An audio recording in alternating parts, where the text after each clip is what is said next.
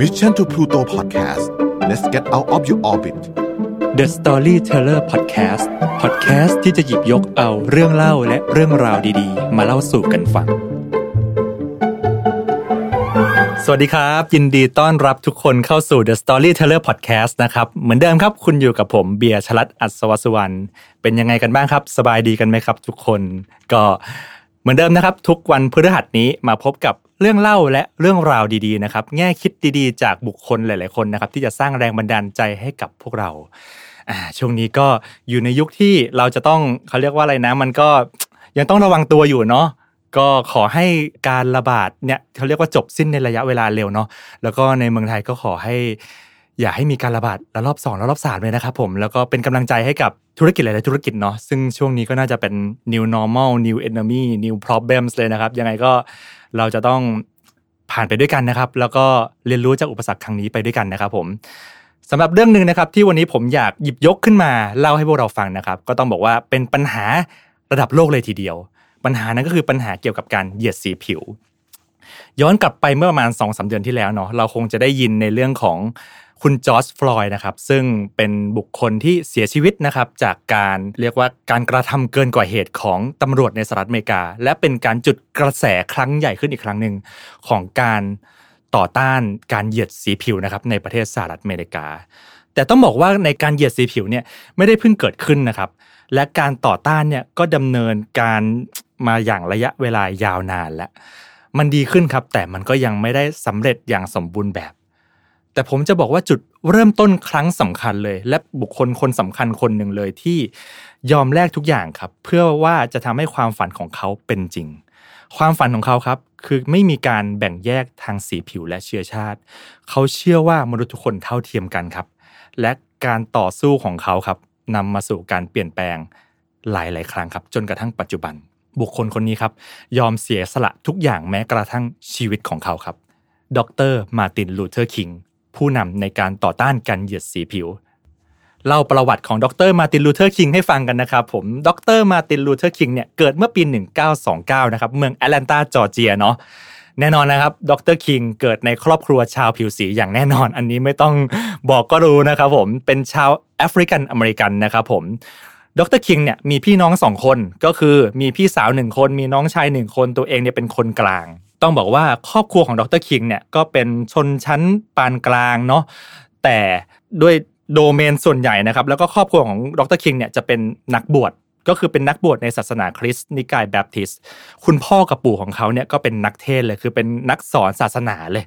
ดังนั้นเนี่ยครอบครัวของดรคิงเนี่ยครับก็จะใกล้ชิดกับศาสนาคริสต์เป็นอย่างยิ่งนะครับผม ดรคิงครับก็ได้รับการปลูกฝังแล้วก็การเอ่ออบรมบ่มนิสัยจากครอบครัวมาเป็นอย่างดี ส่งผลทำให้ดรคิงในวัยเด็กครับ เป็นเด็กที่ต้องบอกว่าทัศนคติดี ร่าเริงแจ่มใส และมีเพื่อนเยอะครับผม ในวัยเด็กเนี่ยก็จะมีเพื่อนแถวบ้านเต็มไปหมดเลย ตอนเย็นก็จะมาเล่นกัน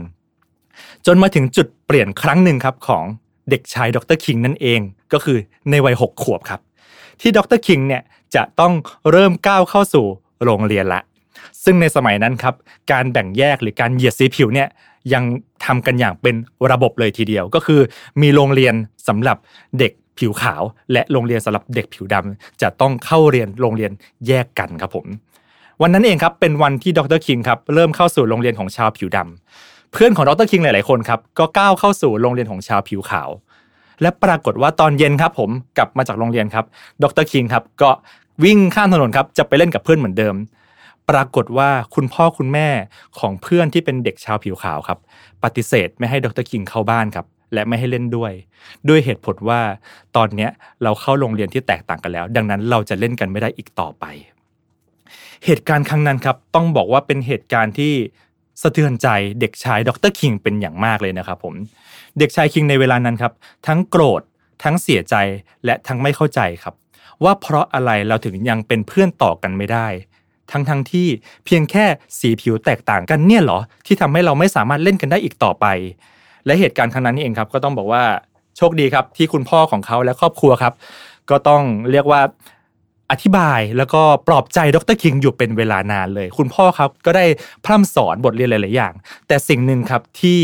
ดรคิงได้มาในวันนั้นครับเขาบอกว่าเขาไม่ได้เข้าใจทั้งหมดที่คุณพ่อเขาสอนนะ แต่คุณพ่อเนี่ยได้ส่ง message อันหนึ่งครับให้กับดรคิงซึ่งถือว่าเป็น message ที่สำคัญของเขามากก็คือ ไม่ว่าปัญหาที่เกิดขึ้นจะคืออะไรครับ จงเอาชนะด้วยความรักครับ อย่าเอาชนะปัญหาด้วยความเกลียดชัง นั่นคือ message ครับที่ฝังประทับลงไปในจิตใจของเด็กชายดรคิงในวันนั้น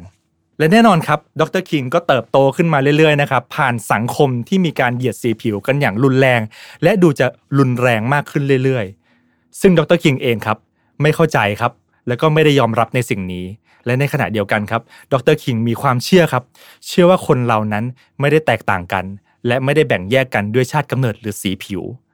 สิ่งหนึ่งครับที่ครอบครัวของดรคิงสอนมาก็คือ เรื่องของการศึกษาครับ ดรคิงเองก็เชื่อว่าการศึกษาคืออาวุธที่สำคัญที่สุดที่จะสามารถต่อสู้กับความไม่เท่าเทียมได้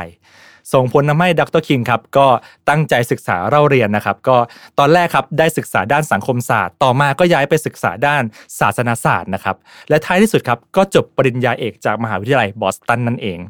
หลังจากจบมหาลัยครับดรคิงก็เริ่มแต่งงานมีครอบครัวนะครับ แล้วก็ตัดสินใจย้ายไปเป็นบาทหลวงอยู่ที่รัฐอลาบามาหลังจากจบการศึกษาครับต้องบอกว่าตลอดช่วงระยะวัยรุ่นจนถึงก้าวเข้าสู่วัยทำงานของดรคิงเนี่ย ก็อยู่ในสังคมที่มีปัญหาการเหยียดสีผิวตลอดเวลา และรุนแรงมากขึ้นเรื่อยๆ ณเวลานั้นนะครับในประเทศสหรัฐอเมริกาต้องบอกว่า มีนโยบายบางอย่างที่ต่อต้านการเหยียดสีผิว แต่ในทางปฏิบัติในความเป็นจริงแล้ว ต้องบอกว่ายังมีการเหยียดสีผิวอย่างเต็มรูปแบบณเวลานั้น นอกจากโรงเรียนครับที่แบ่งแยกชาวผิวขาวกับชาวผิวสีแล้ว ไม่ให้มาปะปนกันแล้ว เวลาเราขึ้นรถเมย์ครับ รถเมย์จะมีที่นั่งแยกครับสำหรับชาวผิวสีอยู่ทางด้านหลัง แล้วเป็นที่นั่งแบบประมาณแค่ ไม่กี่ที่ครับผม ซึ่งต้องบอกว่าถ้ามีคนขาวขึ้นมาครับ คนดำก็จะต้องลุกให้คนขาวนั่งด้วย และถ้ามีการดำเนินคดีความใด ๆ ครับ เกิดการฟ้องร้องอะไรก็ตามครับ ฝ่ายที่เป็นผิวดำครับ ก็มักจะแพ้คดีในศาลเสมอๆ นอกจากนี้ครับยังมีองค์กรองค์กรหนึ่งครับ ซึ่งเป็นองค์กรของชาวผิวขาวที่ต่อต้านชาวผิวดำครับ ชื่อว่าองค์กร KKK ครับหรือย่อมาว่าคูคลักคลันนะครับ ซึ่งองค์กรเนี้ยเป็นองค์กรที่ต่อต้านชาวผิวสี โดยใช้วิธีการก็คือใช้ความรุนแรงครับ มีทั้งการเอ่อ คว้างระเบิด มีทั้งการลอบทำร้าย และมีถึงการลุมประชาทันชาวผิวสีด้วย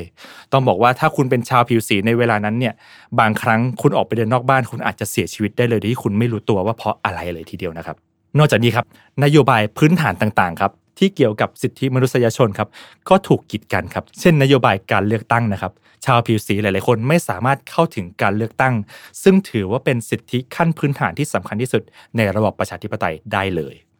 แต่ท่ามกลางสังคมที่มีการเหยียดสีผิวอย่างรุนแรงครับ ดรคิงครับ เขามีความฝันครับ เขามีความเชื่อครับ และเขาต้องการที่จะต่อสู้เพื่อความฝันนี้ครับผม ในขณะเดียวกันครับ บุคคลที่เป็นแรงบันดาลใจเป็นอย่างยิ่งของดรคิงก็คือมหาตมะคานทีนั่นเอง มหาตมะคานทีผู้นำอินเดียที่สามารถปลดแอกอินเดียจากอังกฤษได้ เป็นเขาเรียกว่าเป็นไอดอลเลยของดรคิง ตัวดรคิงเองครับ ก็ยึดนโยบายเขาเรียกว่าการประท้วงอย่างสันติวิธีตามมหาตมะคานทีครับ ครั้งหนึ่งครับเขาก็ได้มีการพูดว่านะครับ ดรคิงพูดว่าการเปลี่ยนแปลงเนี่ยที่ยิ่งใหญ่ไม่สามารถมาได้จากการหยิบใช้อาวุธ และใช้ความรุนแรง แต่จะต้องมาจากเหตุผล และการเปลี่ยนแปลงที่ยิ่งใหญ่และยั่งยืนจะต้องใช้เวลา นั่นคือเรียกว่า statement อันหนึ่งนะครับที่ดรคิงให้มา และเป็นจุดยืนที่สำคัญเลย ในการต่อต้านการเหยียดสีผิวของดรคิงครับผมนอกจากเป็นบาทหลวงแล้วนะครับ ในอีกบทบาทหนึ่งก็คือดรคิงเนี่ยก็ยังเป็นผู้นำทางด้านการ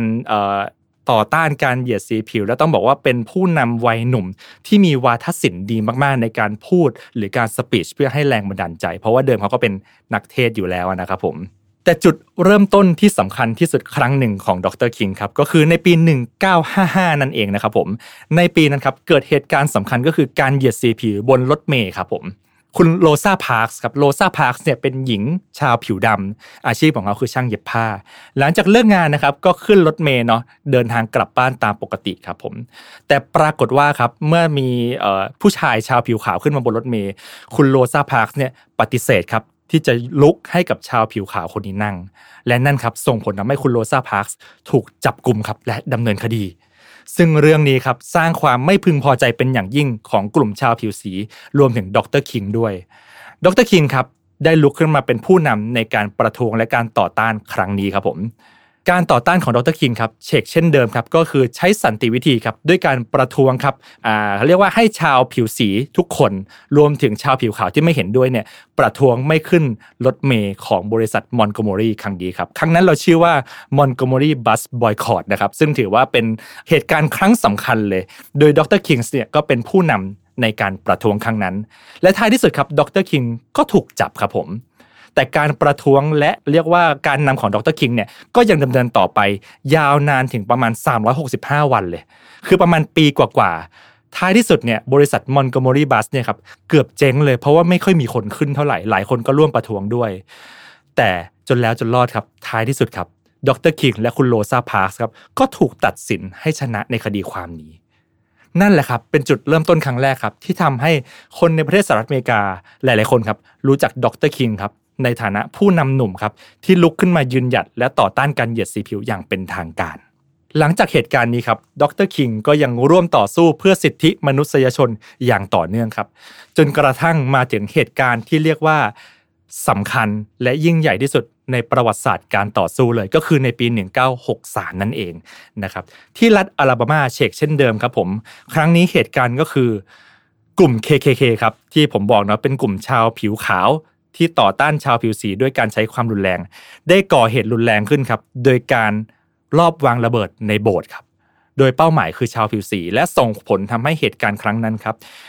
เด็กชายเอ่อเด็กเด็กชาวผิวสีนะเสียชีวิตทันที 4 คน ซึ่งเป็นเด็กที่ไม่รู้เรื่องอะไรเลย เสียชีวิตทันทีในที่เกิดเหตุ4ราย ส่งผลทำให้เกิดการต่อต้านอย่างรุนแรง ลุกคือขึ้นประท้วงครั้งใหญ่เลย โดยเชกเช่นเดิมครับ ดรคิงก็มองว่าเรื่องนี้เป็นเรื่องที่ยอมรับไม่ได้ และจะให้เกิดขึ้นอีกไม่ได้ จึงเริ่มมีการวางแผนครับ เพื่อจะเรียกร้องความยุติธรรม และเดินขบวนครั้งใหญ่ ครั้งนั้นครับคนที่เห็นด้วยกับดรคิงไม่ว่าจะเป็นชาวผิวขาว หรือชาวผิวสีก็ตาม เดินทางโดยโดยส่วนใหญ่จะใช้วิธีการเดินเท้าจากทั่วประเทศครับ เพื่อมาชุมนุมร่วมกัน โดยจุดหมายของดรคิง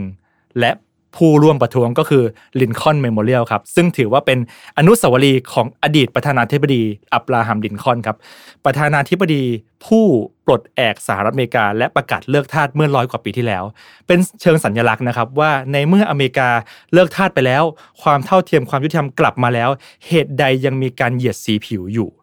และนั่นเองครับส่งผลทำให้คนจำนวนมากครับ เดินทางมารวมกัน ณพื้นที่แห่งนี้ครับผม ต้องบอกว่าการนัดประท้วงกันหรือนัดชุมนุมกันในเวลานั้นเนี่ยไม่ได้ง่ายใดเหมือนในปัจจุบันนะครับ ไม่ใช่มี Facebook Page หรือมีการประกาศทางเขาเรียกว่าเว็บเพจต่างๆ แล้วมากันได้เลย ณ เวลานั้นการติดต่อสื่อสารยังเป็นไปอย่างยากลำบากครับ แต่ปรากฏว่าการชุมนุมครั้งนั้นครับ มีบุคคลเดินเข้ามาเดินทางมาจากทั่วประเทศครับ และมารวมตัวกันกว่าประมาณ 250,000 คนครับ หรือบางสำนักก็บอกว่าเกือบ 3 0 0 0 0 0คนเลย ถือเป็นการชุมนุมครั้งที่ใหญ่ที่สุดในประวัติศาสตร์เลยทีเดียว และที่แห่งนี้เองครับ ที่ Lincoln Memorial แห่งนี้ครับ ในการชุมนุมครั้งนี้ครับดรคิงครับ ได้พูด speech ที่ต้องบอกว่าเป็น speech ที่ดีที่สุดในศตวรรษก็คือ I have a dream นั่นเองดรคิงครับได้พูดถึงความฝันของเขาครับ ความฝันในการที่จะได้เห็นมนุษย์ทุกคนเท่าเทียมกัน ความฝันที่จะเห็นว่ามนุษย์ทุกคนไม่ถูกแบ่งแยกจากเชื้อชาติและสีผิว และเป็นความฝันที่จะสามารถส่งต่อและสร้างแรงบันดาลใจให้กับผู้คนจำนวนมากในอนาคต และนี่ถือเป็น speech ที่ดีที่สุดในศตวรรษนี้ครับ และนั่นเองครับต้องบอกว่าหลังจาก speech ครั้งนี้การต่อสู้อย่างต่อเนื่องของดรคิงนำมาซึ่งการเปลี่ยนแปลงอย่างมากมายตลอดศตวรรษที่ผ่านมา และในที่สุดครับ ภายหลังการพยายามอย่างครั้งแล้วครั้งเล่าครับ และ big speech ของดรคิงครั้งนั้นครับ ส่งผลทำให้ในปีถัดมาครับ ประธานาธิบดีลินดอนบีจอห์นสันครับ ก็ได้ลงนามครับในร่างกฎหมายคุ้มครองสิทธิมนุษยชนของสหรัฐอเมริกาเป็นครั้งแรก ซึ่งกฎหมายนี้ครับก็จะ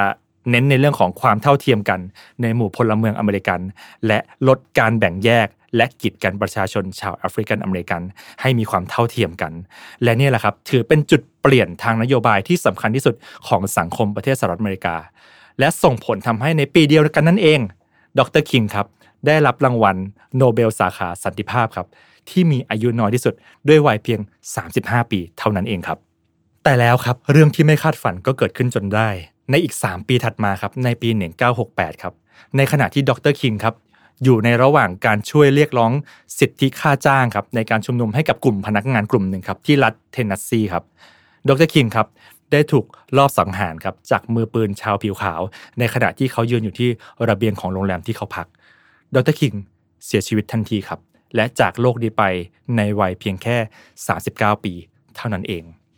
แม้ดรคิงจะจากเราไปแล้วครับ แต่ตลอดชีวิตของดรคิงครับ ต้องบอกว่าการต่อสู้และการยืนหยัดของเขาครับ เขาคือต้นแบบครับของนักสู้เพื่อเรียกร้องความเท่าเทียมที่ใช้สันติวิธี ดรคิงครับตลอดชีวิตถูกจับกลุ่มกว่า 20 ครั้ง ตัวเขาเองครับ เคยโดนแทงด้วยอาวุธ บ้านก็เคยถูกวางระเบิดครับ คนในครอบครัวเนี่ยเคยถูกขู่ทำร้ายไม่เว้นแต่ละวัน แต่เขาไม่เคยย่อท้อครับ เพราะเขามีความฝันครับ 60 ปีครับที่ดรคิงได้จากเราไปแล้ว แต่ความฝันของดรคิงยังดำเนินต่อไป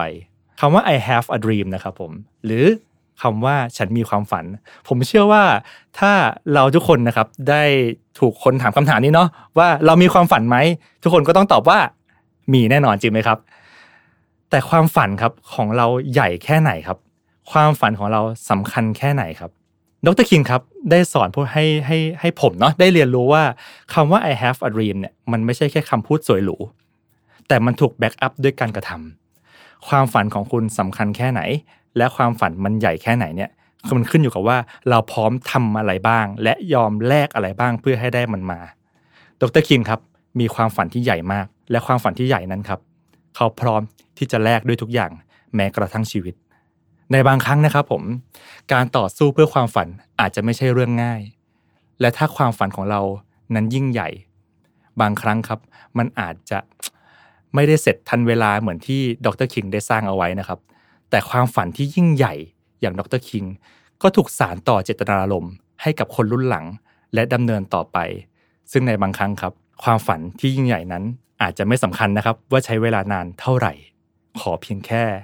มันเกิดขึ้นได้จริง ก็น่าจะเพียงพอแล้ว วันนี้นะครับ อยากให้พวกเราอบกอดความฝัน และต่อสู้เพื่อความฝันของเราทุกคนสำหรับวันนี้ลาไปก่อนนะครับ สวัสดีครับ Mission to Pluto Podcast let's get out of your orbit The Storyteller Podcast Podcast ที่จะหยิบยกเอาเรื่องเล่าและเรื่องราวดีๆ มาเล่าสู่กันฟัง